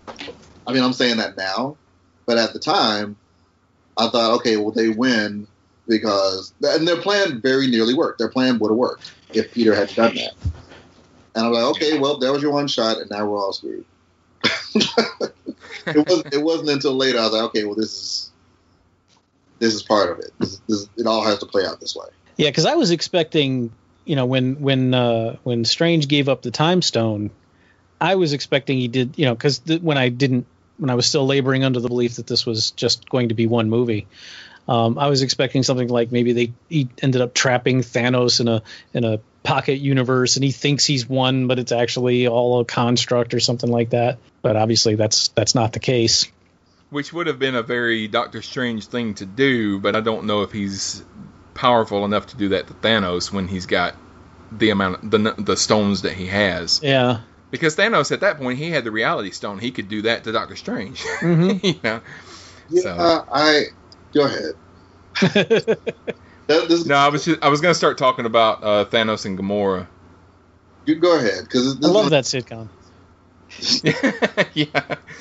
Uh, so he, he he takes her and uh, he uses that reality stone. I like the part where he makes uses the reality stone and makes Drax and Mantis just kind of fall apart because I thought, oh crap, he just killed Drax and Mantis, but he was just bending reality so that he made them uh, think that they fell apart or whatever. Um, he ultimately he gets her to tell him that the Soul Stone is on Vormir because he's torturing Nebula. Parentheses. Am I the only one that didn't know that Nebula was an android? I thought she was a person. Well, she's she's a cyborg. Okay, because er, she was full of robot parts. Yeah. When he had her pulled apart and stuff. Yeah, but she's she's got some meat in there too. Yeah. Okay. She is All she is mostly robot, or she she's mostly cybernetic. She she explains it to well, not In- really explains, but she like screams at Gamora in uh, in in Guardians Volume Two, where she's like, every time I screwed up, Thanos would replace another part of me with a mechanical piece or something like that. She goes in part one too. It's it's a thing. But yes, to answer your question, yes. Was, Just something that just kind of washed over me and I didn't notice or whatever. but okay, so Thanos, uh, uh, he takes Gamora and they go to uh, Vormir. And surprise, surprise, Red Skull is there. uh, it's not Hugo Weaving though. Hugo Weaving said, "I don't want to do this. and I don't want to do that movie. I, you know, I don't care how much they want to pay me. I don't want to do it. Let me on my contract." Uh, so he wouldn't come back. So Red Skull is played by R- Ross Marquand at this point, and he is the guy that played Aaron on The Walking Dead. Was about to say, it- that, that, yeah. Yeah, he played Aaron on The Walking Dead. So we got two uh, Walking Dead uh, that char- people here. Did that make sense? Because he's really, really good at impressions. That actor is. Yeah, yeah, yeah. That's true. That's true. Which he's kind of he kind of says that he's uh he's like a prisoner. He has to guard the stone because he can never possess the stone. Uh, but he's there to just kind of show people where it is or whatever. But he tells uh, Thanos that the only way to get the stone is to sacrifice somebody. You you have to give a soul to get the soul stone, a soul for a soul, which kind of counteracts what uh, Captain America says later on that we don't we don't trade lives. You know, what Thanos does. you know, I'm going to trade you my adopted daughter for this stone, and you get that that tear coming out of uh, Thanos' eye at that point. But uh, so he kills Gamora. He throws her off and and and doesn't really hesitate doing it. He's just okay. throws her off. He gets the the uh, he gets the Soul Stone. So um, so yeah, Gamora's gone. What do you guys think about that? She ain't coming back. I don't think so. And I think that James Gunn was pissed. He's like, she's part of my movies. Don't kill my character. Oh. I don't know this because there's because there's little baby Gamora at the end. So depending on how entwined she is with the Soul Stone, she might come back. Yeah. Yeah, I don't know. Kevin Feige has has gone on record as saying that some of the deaths in this movie are permanent. Uh, because a lot of people, he said this before the movie came out. He was one of the producers. Um, you know, a lot of people are like, ah, it's you know, it's a comic book movie. You kill everybody, and then they're all back in the next film. And he's like, no, no, some of these folks are not coming back. And uh, you know, I personally think every, like you said, Sean, every, everyone that died before Thanos completed the Infinity Gauntlet, uh, I think they're really dead. So Loki and Gamora and uh, Heimdall and um, Vision, although we haven't gotten there yet. Sorry. Uh, although well, I now think the Vision's the only one that I'm not sure about. well, I'll, I'll talk I don't. that. I don't think. I don't think they'll bring him back as Vision, but I think that that they'll be able to download his his consciousness or memories or whatever. Yeah. Uh, but you know, I I I'm expecting. I don't. Well, all right. We'll we'll wait. I imagine we'll talk about what we expect. well, I just think I think that Gamora's death is probably the most important death in the movie. There's it, so much of the movie hinges on that point. Yeah. That uh, that I don't think that they would want to undo it. But you know, I don't I don't know. I mean, it, it is a comic book movie, but I really think that that that one will stick. If none of the other ones did, I think that that one will. And uh, and it's too bad because uh, I liked her. Well, I love Zoe Saldana. I you know I like Yeah, yeah, watching her do just about everything, and uh, uh, I really enjoyed her her performance as Gamora. Um, although she's way way way too good for Star Lord. I want to talk just a minute about Thanos' motivations because he's not. You have to hear me out. I'm not an advocate of population control. Okay, he's not entirely wrong. I mean, overpopulation does kill things. You know, it kills off uh, species and, and and things like. And there's a lot of scientists that think that humanity is eventually going to go away because of overpopulation. So until now, he's been doing it one planet at a time. And he even tells Gamora, "Do you know what your planet is like now? It's thriving. There's children with full bellies. You know, uh, this movie is really strange in that if there were a few scenes that were different, this movie could almost be called Thanos because he's almost the protagonist. you know, he's it's totally his movie. It, yeah, he, he's just he's a protagonist that we don't like, that we don't agree with. You know, um, he he doesn't really take joy in any of the people that he kills. He's just he acts like it's a means to an end, and he goes through stages of this mo- in this movie that I think of a hero taking. You know, he has a mission, he suffers a loss, he battles adversaries that try to keep him from his task, and he is victorious. And I I said the words on the way home from the theater to my wife. I said, Thanos is the hero of his own story. To which my wife replied, Hitler was the hero of his own story too. you know, and I said that is true. Well, I, yeah, that's that's a, a well-written villain, and you know I've heard numerous actors say, you know, when they're when they're playing the bad guy, you've got to play it as if he thinks he's the good guy. Mm-hmm. Right? Yeah, yeah. Uh, and this, I, I will say, this is one of the more successful uh, uses of that. Uh, you know, because I I never for a moment thought that Thanos was wavering in his devotion to this what he thinks is the only way to save the galaxy or the universe. Um, you know, twisted though it is. Yeah. Yeah, because he, he is a villain, but do you have to be evil to be a villain? Because what he wants is what he thinks is best for the universe. And he doesn't he doesn't want to pick and choose who dies, you know, it's all random. He just in his mind it has to happen. It's the only way for the universe to to go on, to to survive. Now, James Brolin's performance as Thanos I was really kind of iffy on a main character that was completely CGI like this because a lot of times CGI doesn't always work when it's focused on so much. You know, when one when the character is is, is in the forefront so much. You know, you, you think uh, you think Jar Jar, you know, or something like that. And or even like we talked about last year, or a couple of years ago with, with uh, Rogue One, when you had Tarkin in there, the way his mouth was moving and stuff like that. I've never seen motion capture as good as this before. Like when hit when that tear came out of his eye when when he right before he killed Gamora, I was like, I can feel James Brolin's performance coming out of that character. Yeah, it was it was the CG was uneven. There were times when it was really good, and there were times when it was passable. I just I, I couldn't help wondering why they did it. There was nothing about Thanos other than his size that required him to be a CG character. And it kept it kept it, it pulled me out of the movie more than once. I think that if they had tried to make this movie s- six years ago, when the the first time that we saw Thanos in one of those stingers, I want to say it was at the end of Avengers. Yeah. I'm not pos- I'm not sure about that though.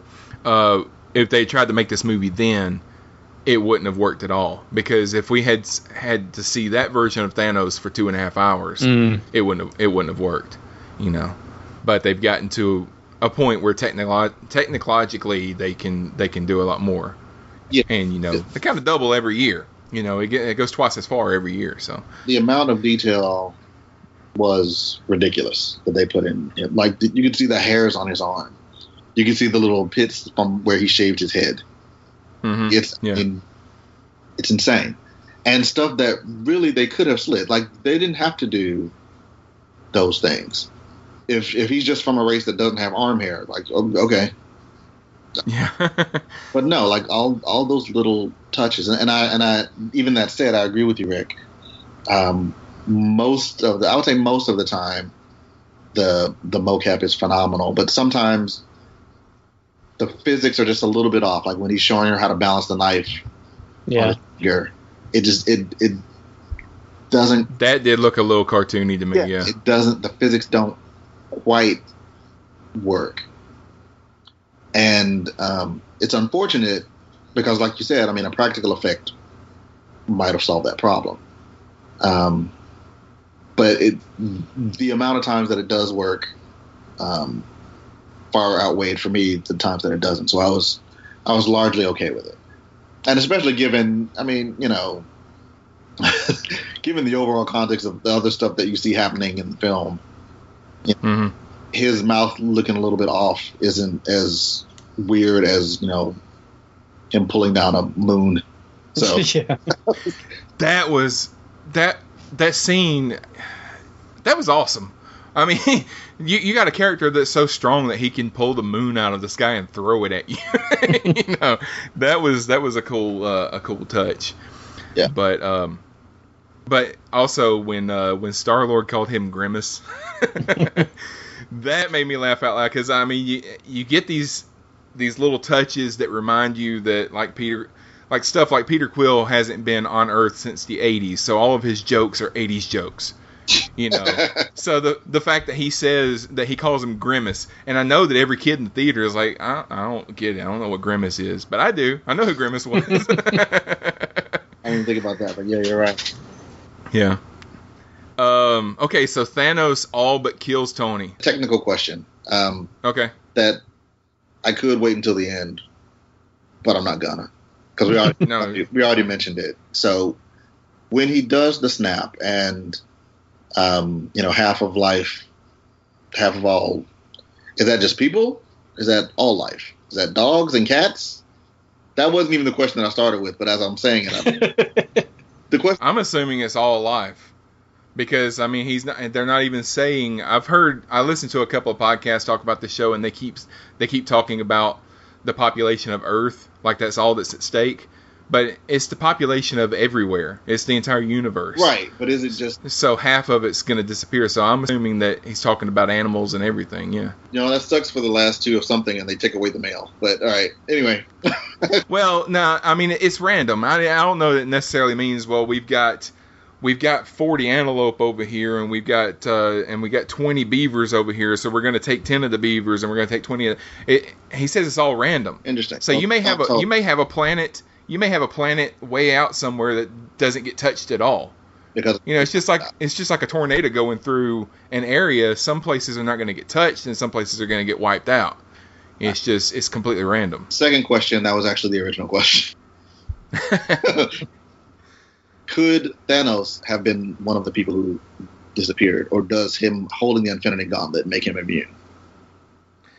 I think he could have been. I don't think that that would have. Uh, I mean, story wise, obviously he's not because He wasn't. yeah. Uh, well, yeah, they have to have a bad guy for them to fight to get the gauntlet from next next Yeah, next go around or whatever. The Gauntlet and uh, done it.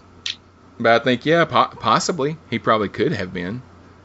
I mean, if you call if you cause a tornado, does that mean that the tornado is not going to hurt you? What do you think? um, what do you think about that, Rick? Do you Uh, agree? No. I think that No? the, I think the uh, the the Infinity Gauntlet is the focal point of a sphere of destruction, and the, the, the power radiates outward from the gauntlet. So whoever's wearing it is is safe. I think he's going to have to get a new gauntlet because when, after he snapped his fingers, they showed it laying there all crispy Yeah. and uh, burn up. Like up to the shoulder, it's, it's, his, his arm is kind of scorched and Yeah, yeah, he was hurt. He was hurt pretty bad. I want to talk about Thanos almost killing Tony because he stabs him pretty good. I thought that was it. I thought he, I thought Tony was gone, but uh, Strange tells Thanos, "Spare his life, I'll give you the stone." And so he does. And um, I guess I, I, I is that the nanotechnology that I see kind of filling in where he got stabbed and, and healing him and stuff. Yeah. Because if so, if so, that like I said when we did the Spider-Man Homecoming uh, thing, that Tony's suit is kind of turning him into a mechanical Jesus. if his suit can heal him now, I didn't get the sense that, I didn't get the sense that it was healing him. I thought that that it was basically like a like Bandage. A, yeah, like a bandage gel. You know, just to kind of to, to close the wound. I didn't get the sense that it was healing him. I just got I just got the sense that it closed the wound, yeah. bleed out. Well, he asked he asked uh, Strange, "Why did you do that?" And he says, and he says, "This is the only way." So when he said that, I was like, "Oh, because it's the one it's the one outcome that's going to win." So Tony has to be alive for it to work. So he knew, well, if if Thanos kills him right here, then we're done. You know, it's not nothing else is going to work. It's, Tony has to be alive for this. He really could have given some more details. That's one of the reasons why I think Tony's going to sacrifice himself in the next movie because because of that. You know, could be wrong. I don't know. We'll I, see. you know, I'd be cool with that. I'm I I think we treat these characters far too preciously, and uh, uh, you know that that's you know back at the beginning of the show you asked if this was it, what would you think of it? And I would just I, I'd give it a standing ovation. I think that it would be that would take incredible courage on the part of the filmmakers to go, yep, we're leaving them all dead. Screw you guys. Uh, Yeah. so, Yeah, and if it wasn't for my meta my meta knowledge telling me, hey, they just announced Homecoming two. Yeah, so Spider Man can't be dead. and that's you thing. know. well, not necessarily because like uh, the next Ant. Man movie, which I I don't really give two rat turds about, is taking place before the events of of uh, it takes place after Civil War. Yeah. yeah. um and pretty sure there's another Black Panther movie in the books, but I guess as you said, it could be uh, the sister could be Black Panther. So Well, yeah, I think that's a couple of years down the line though. So I don't I don't know. But um yeah. Yeah, well, I don't think that they've announced Black Panther 2. I just think that it's they haven't. uh, a foregone conclusion because of how successful the first one was. No, I don't think they've officially announced Black Panther 2. okay. They have, but I don't know. I'm not the guy. I, I know the one the ones that are announced. Well, you know, we've got Ant Man and the Wasp coming out this year. We got uh, Captain Marvel coming out next year. The ones that I know are announced after that are Spider Man Homecoming two, Guardians of the Galaxy three. But That'll be interesting. Yeah. yeah, they could make Homecoming two without Peter Parker because they've got Miles Morales. They could do his origin story, you know, and we got Venom coming between now and then too. And we've got that And I think- animated Spider-Man movie coming out. Yeah, I'm not. I, I presume that that doesn't tie in with the MCU, does it? No, no. I don't think it does, but you know, you never know. I just think it looks. I just think it looks good. Yeah, Yeah. I agree. I wanted to run this by you guys and see what you thought. Um, Iron Man 3, we dealt a lot with Tony's PTSD from what happened in uh, Avengers. Uh, I feel like they are retconning his PTSD. Because if you remember uh, in Iron Man 3, he seemed like he was hearing voices sometimes. He would have these spells, PTSD spells, and he would hear voices. Tony is the only one of these guys that or girls that Thanos knows by name. He doesn't know any of these other people. They're just people that are in his way. He knows Tony by name, and he said, and Tony says, uh, "This guy's been in my head since New York." So I feel like they're retconning his PTSD to be some kind of Thanos attempting some mind control on him or something. Like he's been playing with his mind all this time. I didn't. And I uh, didn't. I, wanna didn't think of it that. See if you guys picked up on that. Um, no, I thought it was more vendetta sort of thing. I, yeah, I, I picked up on him saying that. I thought that it was more of a, um, I have these stones, and so I have. Basically, the stones allowed him some degree of, you know, extra knowledge. And Well, he didn't have the Mind Stone yet. no, He didn't get the Mind Stone until later. no, but he had the Soul Stone. That's We- I mean, we don't we don't know. And and at that point, he had. I think he had the. Did he, did he get the time stone yet, or was that after? Was that, That was after. the- he got the Time Stone after that, yeah.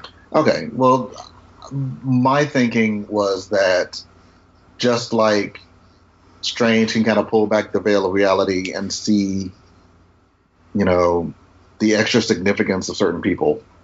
Um, Mhm. That's what I thought the stones did for him. So that's that's how I took that. I could be completely wrong, but that's Well, did did anyone address him as Tony and or Stark during the fight? I mean, it might have just Thanos might have just heard them yelling, "Stark, look out! Tony, duck!" Uh, they make oh, his name is Stark Tony. Stark Tony, yeah. that, that that whole little exchange, I, I, I agree with you, Sean. It, it, it's more significant. Um, it, it, it's significant. So it's somehow that Thanos actually knows who Tony Stark is, and it may just be because he's the one. You're, you're right, it may, Rick. It may just be because he's the one who thwarted my plans before. He's the one who returned the nuke, and Yeah. right. you know, Yeah. me. It could it And- could certainly be that because not and they also profile. he also almost fought Thanos to a standstill, and Thanos said, "I respect you. I will. You Mm-hmm. Hopefully, when this is all done, they will remember you." Now I'm going to stab the shit out of you. Right. Yeah. um. Okay. So we go to Wakanda. Well, before we go to Wakanda, this this is a geek point that I felt like I had to add in just because I'm a geek. Uh, they messed around with the timeline in this movie because, as I said when we reviewed uh, Homecoming, Homecoming takes place in the future. They very specifically said that it was eight years after the Battle of New York, and then Tony says that the battle was six years ago. so they need to get the they need to decide where they want the movies to take place if they're going to go back and forth in time like that. But okay, uh, they're not being consistent, and yes, geeks do notice because I did. but, uh, okay, so let's talk about Wakanda. Um, everybody goes there to get Bucky and to hopefully figure out a way to keep Thanos from getting the Mind Stone and to keep Vision alive. The reason that I said I think that Vision will come back is because they spend so much time talking about how they're going to keep him from being killed and, you know, getting the time, I mean, the uh, Mind Stone out without all the other parts of his mind falling apart. So just the fact that they spent so much time talking about that makes me think that uh, maybe she did uh, do enough work to be able to, to save part of him. I don't know that he'll be as powerful as he was uh, before, but I think some aspect of Vision will will return. So are you are you thinking that he's basically like the body that that that shell that's on the ground kind of needs to reboot, or that he's saved on a hard drive in her lab somewhere? Th- that I don't know because she was she was working on him. I don't know how much she got done. Uh, she said, "Give me as much time as you can give me." Yeah. But I'm wondering if she got enough done to where he can be put back into that body, or it may just be that we don't see him in the next movie, but then later on, you know, another body gets created for him or something like that. Yeah, that is- he may get he he may get the stone back. You know, when that when that when they get that glove and they're able to get the stones back apart or whatever, maybe he'll get the stone back and they'll be able to bring him back that way. I don't know. That's one of the things that I really appreciated about this film is you know a lot of times they'll have there'll be a ticking clock and okay we've got we've got to do this before you know the bad guy comes. And like two or three times like literally as soon as they came up with the plan oh bad guys here. Yeah. Yeah. Like, like okay all right we can do this as long as we're oh nope he's outdoors. He's he's outside. He's right he's right here right now. And so it was this constant you know this film was such a behemoth of moving parts and characters and plots but you know they they they did an amazing job of keeping everything moving. Um, the various storylines the various characters um, the various quests keeping everything going the, the pacing the editing like it's i can't imagine how they could have done it better If if this movie does not at least get an Oscar nod or nomination for editing, then there is no justice in the world Yeah. because it was impressive as hell. Yeah. The Academy doesn't like these kinds of movies. Well, but the because technical it's the death of cinema. the technical awards tend to get a little more attention on these ones, so I, I, I fully expect to see an, an editing uh, nod. so we get this big battle on at uh, in Wakanda, and um, T'Challa decides to open the barrier and let them in. Um, I don't know why. Why open a barrier, a part of the barrier, and let them in when you can open up a top part of the barrier and fly out and fight them out there instead of letting them into Wakanda? because they were starting to surround because the, the the the critters were getting through. Yeah. Not a lot of them all at once, but they were getting through, and they were starting to spread out and and circle. And if they got around behind the city and came in from the other side, they didn't have enough defenders to stop them. Yeah. So- was- the, is- the issue wasn't the, the issue was they couldn't let them walk around, go around to the side or behind, and get and get to the lab because they wouldn't be able to defend Vision that way. So they had to keep them in front. So that's why he opened the gate because he knew they would come through that hole. Yeah. Okay. And why? And th- this is one one of the reasons why I don't think that they uh, realized how big of a hit Black Panther was going to be when they made this. Because if they had, then there would be other things from the movie, like the why weren't the rhinos there? The rhinos could have helped, you know, that kind of that kind of stuff. Um, but uh, go ahead. Um, actually, yeah, Mm-hmm. I don't relish my role here tonight, but I do it for my country. Um, I think they made like when when when we first see the Black Panther in this movie, uh, he's talking with um, oh, Okoye. Okoye, yeah. Okoye, yeah, and they're they're kind of going over what defenses they have available, who's who will be there to fight, and he said, you know, so and so left of them, because basically that their tribe was the one that was in most open revolt against T'Challa. I think most of them are like out of the picture, and the they didn't have a whole lot of rhinos. They basically had like two or three, and they were from they they were under the care of what's his name. Um, Yeah, that's right. so they they're down in the sunken place with him or whatever. Sorry. That so yeah, so that's why I think they weren't around. But then they still had, actually, you know what? They still had a lot of fighters. And now that I think about it, I think everything I just said was incorrect. They did have that, that line with the, with the cloaks with and like the the vibranium shield that came up with the cloaks. I think that was I don't know if that was unique to that particular tribe, but that that was certainly there. That like those were a lot of those warriors were there. Although we didn't see dude, so I'm not having. To, Yeah. Well, okay, Thanos shows up. So the thing is, Vision and Scarlet Witch had this planned out that if Thanos got there, then she was supposed to basically kill him and destroy that stone. You get that stone out of his head, destroy it before Thanos can get it, which she does. But uh, Or does Thanos she? has, yeah, Thanos has the time stone, so he basically just rewinds it back and brings Vision back to life, and then re-kills him by pulling the stone out of his out of his head. So that's how uh, Thanos gets that stone. But we have to rewind back because there's part there's something that we skipped that plays into this part, and that is Thor's side quest with Rocket and Groot when they go to the dwarf star where Peter Dinklage is a dwarf. Get it? He's a dwarf, but he's a giant dwarf. and uh, I gotta say, I I enjoyed the scenes on the side quest, but I did not enjoy the side quest. I thought that it was unnecessary. It is straight out of Norse mythology, though. Yeah, but they made a big deal in Ragnarok about him not needing a thing. You know, Well- you're not the god of hammers. he doesn't need a thing to be a god, but he does need a thing to kill Thanos. Yeah. Because I guess because as we've seen, his superpower lightning attack it, that couldn't stop Hela. I mean, it hurt, but it didn't stop her, and we can safely assume that Thanos is more powerful than Hela. Yeah.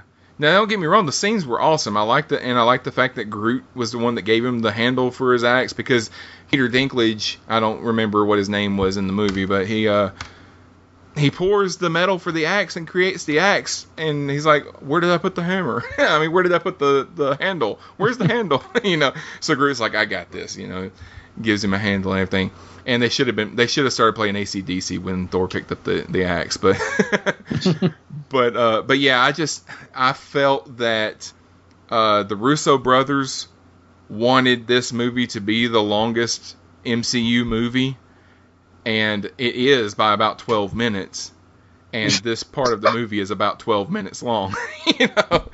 So uh, I just felt like it was just added in there to just kind of pad out the the run. I think that I think that it could have been done with in in another way, but anyway, because the whole fact that he gets the axe and everything, it doesn't matter because it doesn't work. Because when he gets there, he hits Thanos in the chest with it, and it penetrates him.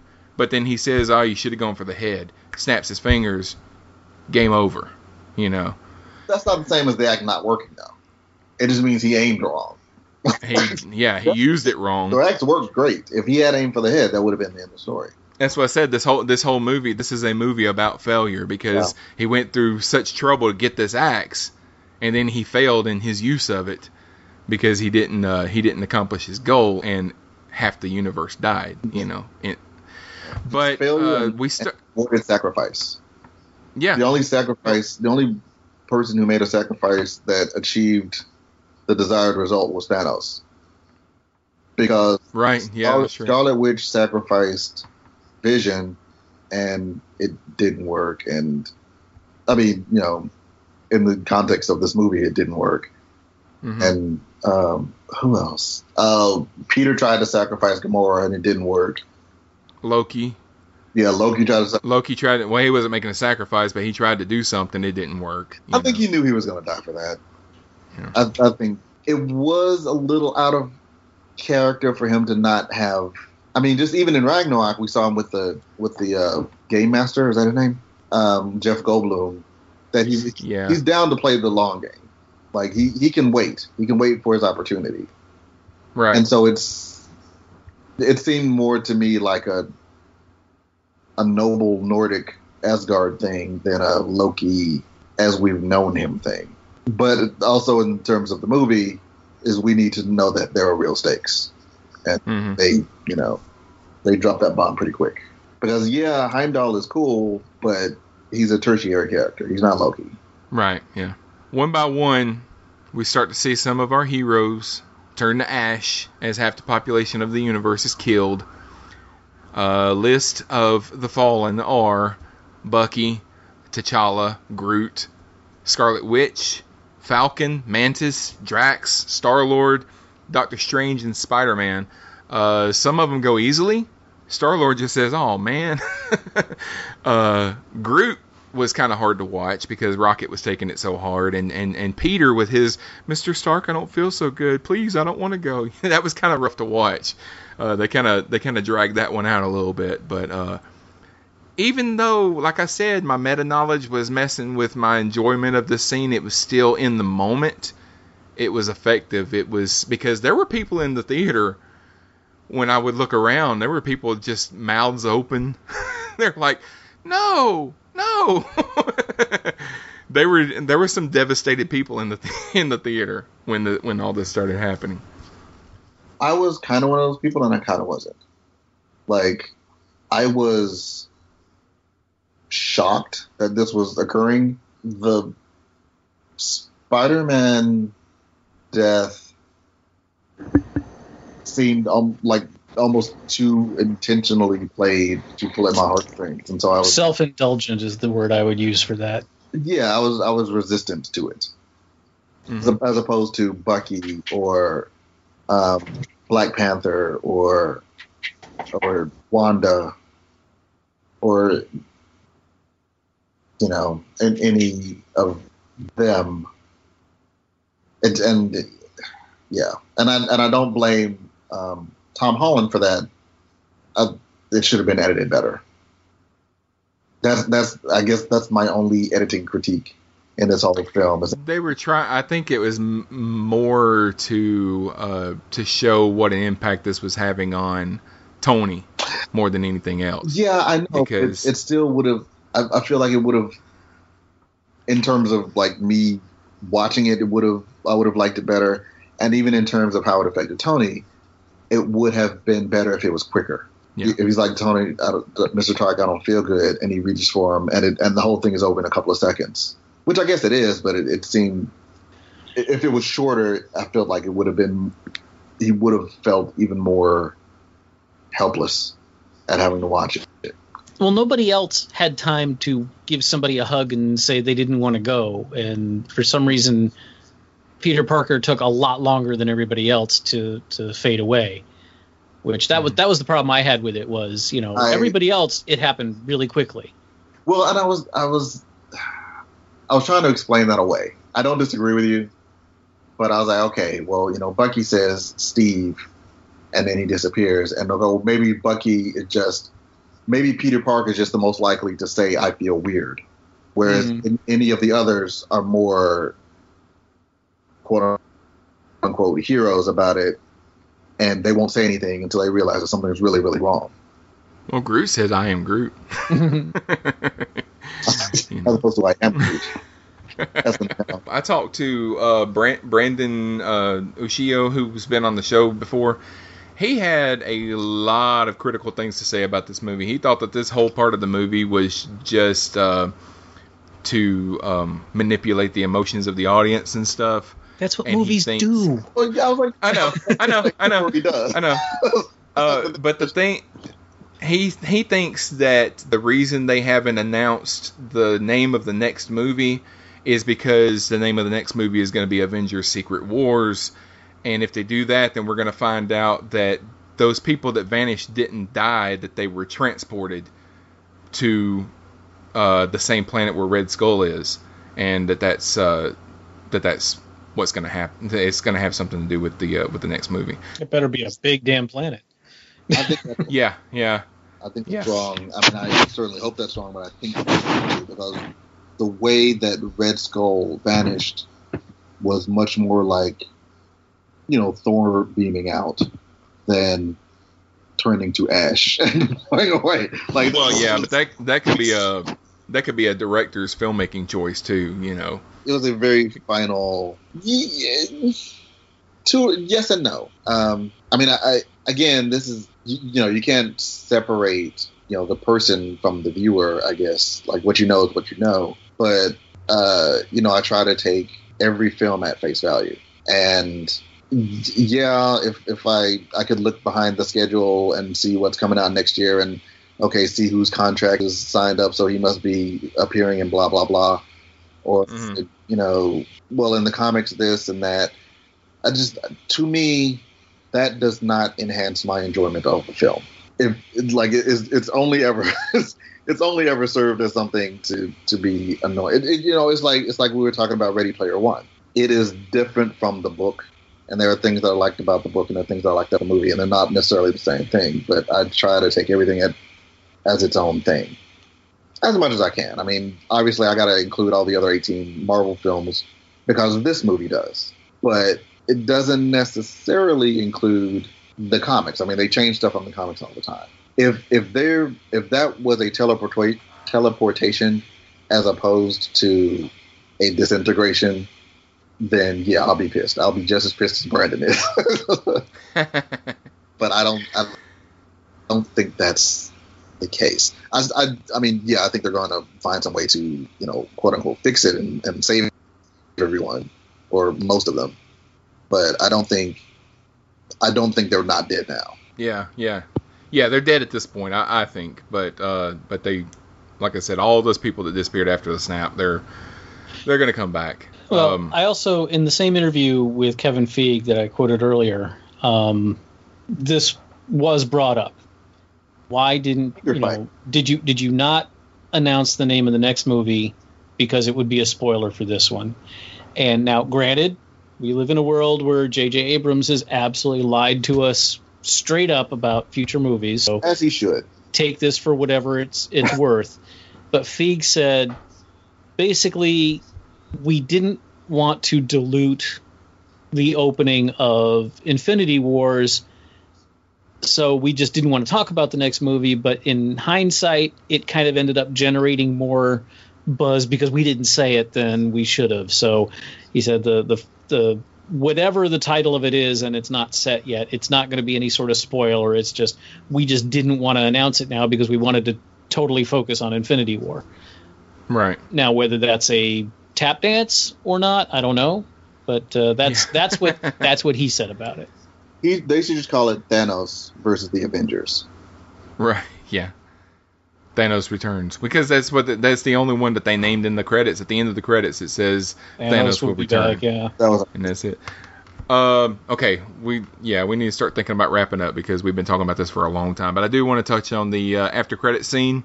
Maria Hill and Nick Fury both also turn to ash. Mm-hmm. Um, Jackson almost gets to say MF, but he does manage to use an interstellar pager and gets a message off to Captain Marvel. Did you guys realize that it was Captain Marvel when you saw Yes. that symbol on Yeah. the pager? Yes. Now it took me a minute, but I figured it out. had this happened last year, I probably wouldn't have. But there's been so much press about the Captain Marvel movie that uh, I was like, oh, I know what that is now. yeah, well, the Captain Marvel movie isn't going to have anything to do with this, I know, because it takes place in the '90s. Yeah, but it's So- still I recognize the, the, the colors and the and the, the the logo or whatever. Yeah. I'm making assumptions that that movie is going to, at the end of it, she's going to go interstellar and go off somewhere, and it's going to explain why she hasn't been on Earth for the last 10 years for any of these other movies. And when she gets back, she'll be the only Avenger that is uh, powerful enough to uh, be able to use the Infinity Gauntlet to uh, to bring everybody back.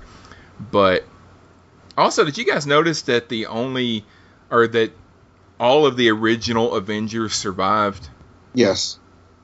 With the possible exception of Hawkeye, because we haven't seen him.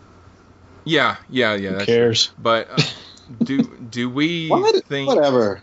I hate Hawkeye so much.